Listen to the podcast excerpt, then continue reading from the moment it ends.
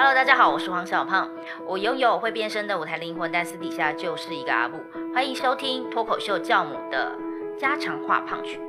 我觉得有一个家可以听听你的说法，是一件很重要的事哦。呃，如果你的家不愿意听你说，或者是你因为什么原因不敢说，那欢迎来这个家说，我们一起来聊聊你心里的声音。我虽然不是一个很有耐心的人，但是我相信有一个空间能够包容你说话是一件很重要的事，所以我愿意包容任何你的声音。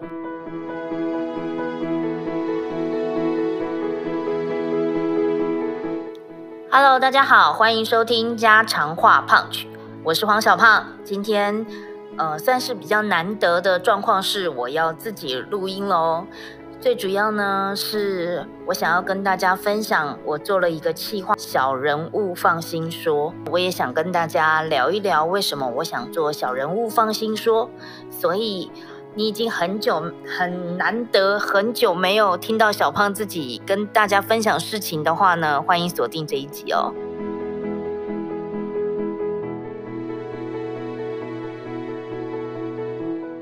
我们都在追寻着某一种成功思维，股票啊、科技啊，然后生活中大大小小分数啊，所有的事情都在逼迫我们成为一个很响当当的人物。可是黄小胖我刚好就很叛逆，他们很成功，我知道啊，很多人会采访，我知道啊。那所以，我们每一个人都要变得跟那些人一样吗？这个就是我的一个疑问。难不成我们每一个人都要变成这么厉害，整个社会才会进步吗？我一直有这样子的存疑哦。从可能我国中的时候，我就在想说，哎，为什么 就是一定要分数，然后还要分 A、B 组？就是这种东西都会让我把人分层次，这种东西都是让我很别扭的事情。每个人都应该要有每个人的长处吧，每一个人都应该要有他可以为社会奉献的地方吧。我的初心大概就是这样想。可是问题是，如果没有一个反扑的力量，没有一一股能量，就是所有的人都对这件事情有一个觉察的话，那好像。很难去做这样子的一个推动。如果每一个人都可以有这样的觉察，就是我只要做我很爱做的事，我有为社会服务，我有为社会付出，那其实就已经是一件很功德圆满的事了，不就好了吗？那这样子，我相信会有呃更多能够知足、能够有自信的人。可能就是大概是这样子的一个基本的核心价值观，所以我就对于一般平凡的人，在我身边周遭的人，都是充满着好奇的。包括我做我的脸书的社团，叫做厚脸皮学堂，也是在鼓励一般的人，他们可以把脸皮更厚一点，跟我分享他们的思想。跟我分享他们每一天，呃，他们或许人生之中很重要的信念或理念，或他的故事。我一直都在教育表达这条路上。我发现，如果每一个人的思想都是很认真的去想自己的故事，然后把它精粹，其实都很动听的。真的不一定要一直都听那些成功人士的故事，好不好？这一季呢，大概会有七集，就是我们最后筛选了，就是从疫情开始五月中以来，每个礼拜天我都会进行一个线上的分享跟讲座。那呃，一直到现在，其实也维持了大概四五个月，每一个礼拜天的中午时分就会少则二三十分钟，多则一个小时，而这一群人呢，都从头到尾陪伴着我。当然，我们应该要回馈他们，他们用时间换来了这个上舞台的机会，所以我也要回馈我的时间，就是让他们有一个一对一很专业的呃练习，让他们可以在真实舞台上练习，让他们可以在呃有有训练、有有教练在旁边的状况下练习，然后他们会更知道自己的内心在想什么。做小人物放心说的时候，我知道这样子为呃每一个身边周遭平凡的人，你讲稿的过程是一件很辛苦的过程，因为每一个人呢的讲稿都一定在一开始都没有办法那么的，嗯，有重点，所以每一个人平均都要花你最少就是除去。呃，单独咨询的时间几乎都要再多花个半个小时到一个小时，帮他们整理，帮他们归纳，想策略，或者是呃，时不时他们可能会丢一个东西，这样可不可以？那样可不可以？你就要回去。其实那累积的时间是蛮大量的，看起来好像没有什么帮助，可是就在他们越讲越好的过程中，我就真的觉得我自己的价值就一直存在着。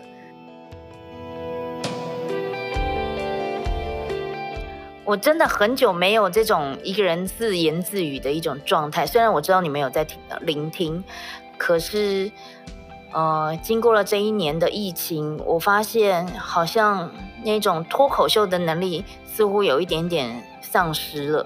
这种丧失的状况是少掉了很多，嗯，跟一群观众对话的连接。准备稿子，然后跟一群观众对话，这件事好像就越来越少。所以现在呢，我还在进入一个专注与放松，就是现在还有一点点别扭。在小人物的放心说的这一个受到台北市文化局补助的这个企划，让我好像开始展开了我人生的第三春。为什么说第三春？啊？第一春可能就是当时开了好女子校有限公司，那后来呢就做好好笑女孩剧团。现在呢，我又有另外一个服务的目标了，又有可以为自己好像有一个打打了一个目标的东西，叫做有一个企划，叫做小人物放心说，感觉就好像黄小胖这个品牌底下呢会有自己的课程，会有我在做的剧团。也会有我想要为社会做的事情，我是蛮有动力的啦。最近也一直在忙着这件事情，因为现在就我一个人嘛。阿花去做保姆了。之前好女子校有限公司的时候，我们都开玩笑说，反正这间公司呢，就有一个人，只有一是一人公司加一只忠犬，就是就是一个很热心的。很吉祥物。那现在不一样了，阿花有自己要去做的事情，那她去做保姆，去服务很多的呃家长，就是焦头烂额的育婴生活，她可以提供协助。那我自己呢，又要重新的一步一步找回自己工作的节奏，以及我真的很想做的事。我想小人物放心说，就是我很想做的一件事情吧。特别想聊小人物放心说的其中一个原因，是因为一开始他是叫小人物 TED Talk，那是因为我想要去参加一个台北市文化局的补助。那我们觉得用小人物的 TED Talk 这样子的一个名称，好像比较帮助到呃评审们可以理解 TED Talk 是什么。然后，可是我想做的不是那种大人物。成功版本的 TED Talk 是小人物的，我相信这样子的名字会让呃评审委员们更能够清楚的了解。可是我们后来真的补助通过之后，我们又在开始烦恼 TED Talk 会不会有一个品牌，我们会不会侵权？讲的很直白哦。所以呢，我们就开始在想说可以用什么样的名字。这个时候，我的。老公就终于发挥了一点作用，他不只是呃，当我需要来宾的时候发挥作用，当我需要资料库的时候发挥作用，还有知识的时候发挥作用，还有平常吃饭的时候发挥作用，看起来他还蛮好用的哈。他连我要想文案的时候，他也发挥作用了。他说：“那而且这件事情呢，不花他很多时间，他真的就是在我问他之后。”然后我可能就瞎掰个几个，两个吧，然后他第三个，他就基于他很想吐槽我的心，他就说：“那你就叫小人物放心说啊，你那些都太无聊了。”然后我也忘了，不要不要不要不要问我说前两个我到底想了什么，因为真的就是太乱讲了。然后我就说放心说，他就说对啊，因为一则要用心嘛，二则要勇敢嘛，所以呢就叫放心啊。然后就觉得哦，这个人怎么这么会？怎么可以这么会？就是一个 slogan 出来呢，我马上就觉得我好像有被打中的感觉，就有一种心心相印的感觉。然后我就决定了哈，就小人物放心说，我想他也是一个很直观的名字。我觉得受到文化局的补助哦，这件事情一开始就是。讲白了哈，现在是在我的原地，就是他的补助没有很多，然后心里就想说哈，可是我原本想要做的事情更大更广，怎么办呢？硬着头皮做，我就会赔惨了。但是就很想做啊，所以我们就缩小规模做好不好？概念有点像这样，可是真的要问我，我有好多事情都是为了理念而做，好像都不是。为了什么？嗯，好像好，好像为了什么资源哈来做，好像不是为了个人的名义，总是被大家来有一种就是你到底是一个什么样的人？你好奇怪啊的看法。我觉得有一个有一种感觉，就是我知道我是一个什么样的人，我知道我大概要行驶的方向，可是我只有大概哦，我没有很明确的一个能能够号召别人的那个。就是就去美国吧，不是不是这种感觉。然后在做的过程中，才开始也越来越找到意义。就算现在此时此刻我录音的这个时候，这个实体活动还没有真的在观众的面前展开，但我已经被每一个人感动的乱七八糟的状况下，我觉得它整个凝结下来的一个力量。是可以让现场参与活动的人都被鼓舞到的，不只是我。我还有印象一件事情，就是呃，修到其中一个同学，他没有讲的很天马行空、很张扬，都没有，他就是很像死背一样的把稿子的内容一个字一个字的吐出来。可是你看着他的人，你看着听着他的声音。你从他的讲稿，你会知道他是费了多大的力气变成现在的他，就是这个东西让我感动到不行。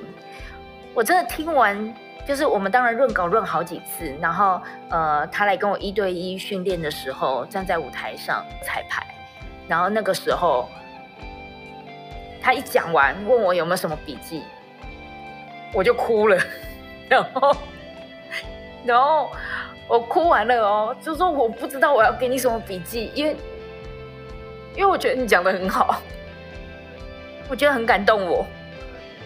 你你，然后我就这样支支吾吾的，然后那个瞬间呢，我看向我们工作人员，因为工作人员要帮我剪接，要帮我呃去测录一下呃所有学员的状况，他也在旁边湿的 然后我就嗯，好，好像不是只有自己一厢情愿了，好像原来真的是会感动别人，而且会鼓舞别人，就是他也想做这样的事。我相信每一个人都有很值得讲的五分钟吧，大概就是这样的起心动念。那在准备讲稿的。过程中，就是他们的讲稿的过程中，因为呃，为什么要修那么多次？是因为呃，台湾的表达教育都教我们某一种很既定的印象，就是演讲应该怎么讲。可是那种演讲都让就是很容易制式化到，你只要一点点不真诚，观众就会修到。所以那些东西都要被我立马挑出来说，这个没有很真诚，这个不是真心的情感，这个就是你想要讨好，你就是想要让别人觉得你很棒，所以你讲这一段话，可是跟你真的内心的呃价值观是没有相吻合的。所以你讲这个词的时候没有力道，然后就这样一个一个揪揪出来。我知道你们现在听的不飒飒，但是呃，请跟我一起期待小人物放心说放到网络上的时候，刚刚那个是让我哭的嘛？我讲的例子也有那种我们呃就是训练完在现场哭的也有，就是他发现他再怎么写文稿都会一种以一种就是长辈要的。观看方式来写作文的感觉，可是来到这边他没有办法隐藏了，我就一直问说：所以你到底要讲什么？然后你刚刚的情感都是假的，然后可能被我一个一个问，那就是问的更深入，问的更深入的过程中，他就好啦。其实我就觉得，然后就哽咽。那那个哽咽，那些没有吐出来的话，就是他很真。真实的人生，我们每一个人在表达的过程中，总是这样迂迂回回、绕绕转转的，就是很害怕别人碰到你最情感的核心，那个一踩就碎裂的武装，那个涌泉 就是苦涩，就整个他就整个脸涨红，然后眼泪就飙出来了，然后就一字一句的吐出他的很真实的想法，或许那句话。对于我们一般人来说，可能有些事情是我们已经克服了，他还没克服，它就是一个阶段。那个阶段，你就是会纠结在那件事情上面。可是你要说啊，你把它说出来了，然后你就会透过时间再慢慢的、慢慢的修复，因为你正视自己的问题嘛。但不是呃，身为一个好像已经过来人的我，就告诉他说，他现在的这个思想不值得，不值得说，这不对的。不是这样子的。我如果面对一个比我成功的人，他告诉我现在做的事情没有意义，那我会更叛逆吧？我就会觉得说，不管我就是要做完，然后就用一种经验老道的神情，就是啊，早就跟你说什么什么什么了，叭叭叭叭叭叭，那就是所谓大人物的 TED Talk 了吧？可是我现在这个阶段，我有我的困境，然后。我很真诚的去面对他，挑战他。我把他说完了，就可以去启蒙现在跟我一样拥有同样困境的人，那就是一种很美好的事。其实鼓舞他人不用一定要成功，而是要诚实。诚实有多难呐？真诚的面对自己的情感有多难呐？那当然可能，呃，我我在怀疑啦，现场观众会不会觉得是不是被我逼急了才会讲出那些的话？呃，我相信就讲出那些很对他来说很难受的话，是不是被我训练啊、调教啊，然后才磨成这个样子？目的就是为了要让他很心酸色。可是我哇，我真的好希望你们听到他们讲的内容，从头到尾都没有心酸色。可是却是自我成长一些很重要的纠结跟关键。当然啦，我们现在文化局的补助就会有觉有一点觉得说，哎，文化局有觉得小胖不错哦，才会补助我吧。所以它也是一种鼓励。可是我相信我更真诚的、更更能够推动我把这件事情做的不只是第一季，还有 maybe 第十季、第五十季，就是要靠。这一步吧，第一步总是最困难的，所以在这边真的要感谢台北市文化局，就是他看中了我这个计划，他推动了我那么一小步，然后硬着头皮，在各种就是没有办法那么多自筹款的状况下，然后把这个计划执行完，然后相信自己的未来会有一个很棒的目标，好比说刚刚说的那个例子。他的纠结是他出国游学留学，然后他遇到外国人事物，他回来台湾的各种不适应。那他其实，呃，梗在心里的话是：为什么台湾人只会对功成名就的大人物给予赞美？可是，呃，我们出国的时候，任何的小事做得不错，对方都会给你一个很真诚的拥抱，告诉你做得很棒。哇，你怎么这么有才华？什么什么的，他一开始出国的时候，他就各种的不适应，想说这样都可以被称赞呐，然后就在那边觉得好快乐哦，然后一回来台湾，他不管再做再多的努力，都好像没有办法获得到一个什么样的称赞。你说这件事小不小吗？也很小，好像不是个事，好像不是一个值得去讲 TED Talk 的事。可是他就可以在小人物放心说里面被被支持着。那个东西就是我们长久以来可能对于我们的原生家庭，可能对我们的教育文化去做一个来自心底深处的呃声音，一种 question 疑问，就是为什么不能够好好的做一个会称赞别人的人？就这样子一个很小的点，就让他哭了。我现在是不是爆料？呃，我期待的事情是，大家可以帮我们去关注小人物放心说这样子的活动。那呃，如果想要听到这个相关的讯息，当然一定要追踪黄小胖的粉丝专业。那呃。